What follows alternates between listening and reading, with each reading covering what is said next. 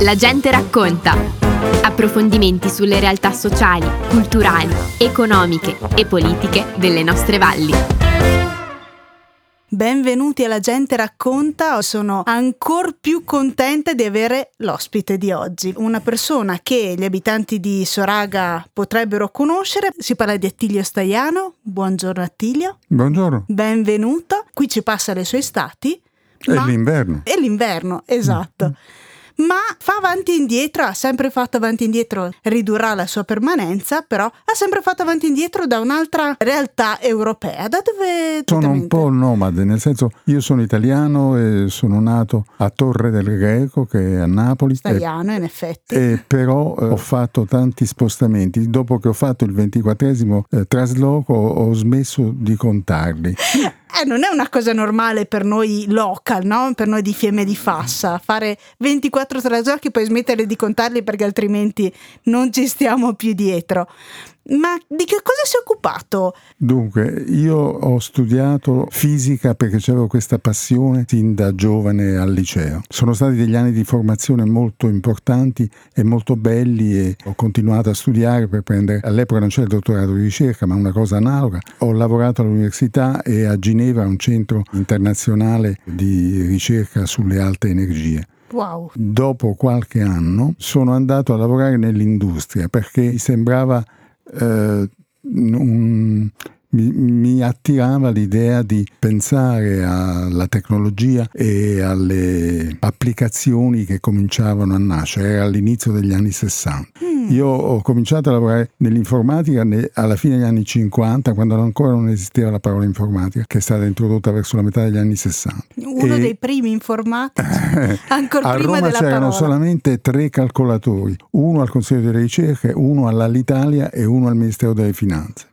E poi ovviamente ce n'erano anche al Ministero della Difesa, ma questo non si sapeva Eh, bene. certo, certo, quelli- di quelli non parliamo, però eh, Quando insomma... l'Unione Europea è cominciato un progetto per unificare le competenze dell'industria europea in modo da far fronte alla competizione giapponese e americana, io ho fatto un concorso e sono entrato in un progetto sulla innovazione nel quale ho lavorato per una quindicina d'anni. Avevo lavorato circa 21 anni a IBM e sono entrato in commissione su questo progetto che era la sinergia tra le università e le industrie europee per pensare dei prodotti che sarebbero stati sul mercato dopo una ventina d'anni e che quindi consentivano alla società in competizione sul mercato di lavorare insieme per una produzione poi dopo specializzata a seconda delle diverse linee di prodotti delle società, per cui delle società che erano in competizione sul mercato potevano trovarsi insieme a condividere competenze e conoscenze e abilità su dei progetti di lungo termine, per esempio costruire delle nuove memorie che fossero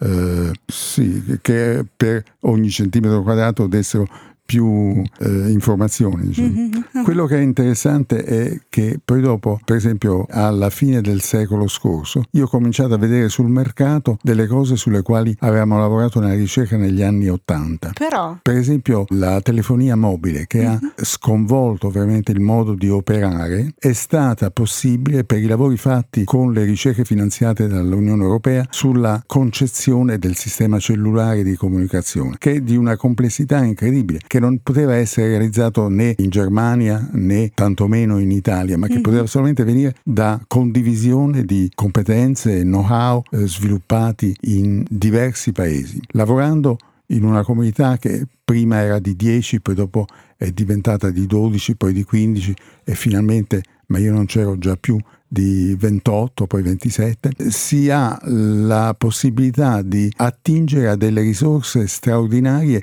e diversificate. Io avevo nel mio servizio delle persone che venivano da tanti paesi diversi e ciascuno portava la ricchezza della sua cultura e la diversità del suo modo di trovare soluzioni e da questo veniva fuori una potenzialità di creatività che in nessun paese si sarebbe potuta eh, ottenere. È un concetto bellissimo questo di comunità europea che lavora sull'innovazione, a pensarci. Eh? E allora io ho lavorato anche parecchio nel reclutare nuovi funzionari europei perché eh, sono stato presente a Bruxelles in un periodo di grande espansione e ho visto la diversità della formazione nei vari paesi dell'Europa. In Gran Bretagna, per esempio, i giovani fanno delle scelte di specializzazione molto precocemente. Già all'età di 12 o 13 anni si orientano in un settore e diventano super esperti di un dominio molto ridotto. In altri paesi, come in, in Italia, mm-hmm.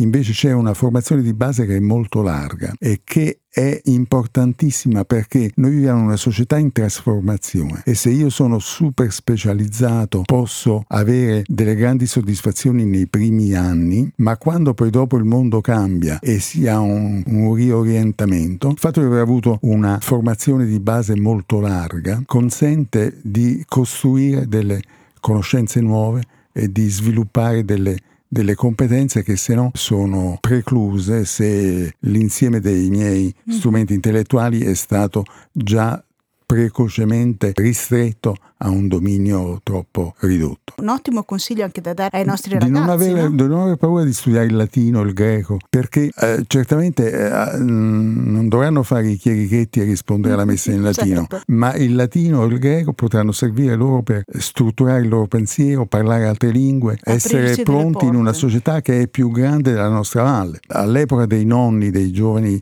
che sono adesso in valle, nessuno aveva fatto grandi viaggi. Adesso i giovani, anche attraverso i programmi comunitari, esplorano il resto dell'Europa o il resto del mondo già nei loro anni di studio preuniversitario e questo allarga molto gli orizzonti. Quelli che sono nati in riva al mare hanno uno sguardo verso orizzonti sconfinati e chi è nato nella valle ha la bellezza delle montagne ma anche eh, un orizzonte più ristretto ed è assolutamente indispensabile di andare in cima alla montagna per vedere la grandezza del mondo e non solamente restare nel fondo valle. Dobbiamo allargare questo orizzonte e quindi saliamo di quota anche.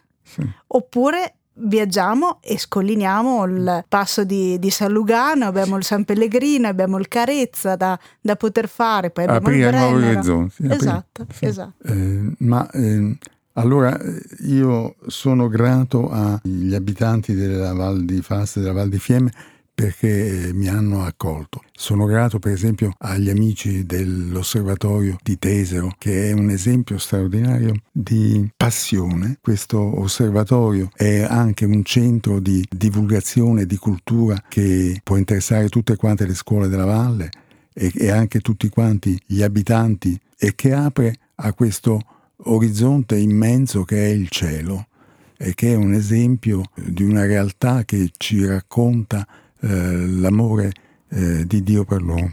Allora, in questa comunità vengono tanti turisti attratti dalla bellezza dei luoghi, dal silenzio, dalla, dallo splendore delle montagne, dal fascino della neve, però eh, la valle deve accoglierli non soltanto come dei clienti che contribuiscono alla prosperità, ma anche come delle persone che sono portatrici di nuove esperienze. Se queste visite fossero considerate come una risorsa, una risorsa da eh, conoscere e da valorizzare per rendere la vacanza non solamente il momento del riposo e della distensione, ma anche il momento di un arricchimento culturale e esperienziale attraverso l'incontro tra eh, i censiti della valle e i turisti che vengono qua in vacanza. È un bellissimo pensiero che a me venne da allargarlo anche a chi decide, e sono tanti, stare nella, nel nostro territorio più o meno temporaneamente, cosiddetti residenti temporanei che decidono per ehm, scelte di vita, per scelta professionale o per eh, un interesse specifico che magari trovano solo qua, effettivamente decidono di stare qui un tempo indeterminato. Queste persone alle volte rischiamo di un po' dimenticarle all'interno del nostro, della nostra popolazione. No? Eh, avere il coraggio di eh, lasciare la porta di casa socchiusa. Eh? Esatto, eh? esatto. Noi abbiamo il privilegio di poter andare a trovare diverse persone che appunto eh, ci hanno una volta accolto a casa loro e noi abbiamo poi invitato a casa nostra e con cui abbiamo stabilito un rapporto di amicizia molto eh, sincero e molto vero, che hanno un'esperienza di vita molto diversa dalla mia, dalla nostra e che proprio per questo mi arricchiscono e con i quali abbiamo uno scambio. È bello perché poi eh, queste, queste, porte socchiuse ci aiutano anche a, a, fare quel passo oltre l'uscio, no? Oltre l'us, eh, l'abbiamo scritto qua fuori dalla radio, e magari passare quel, quel confine e avere un orizzonte diverso da quello a cui siamo abituati, no?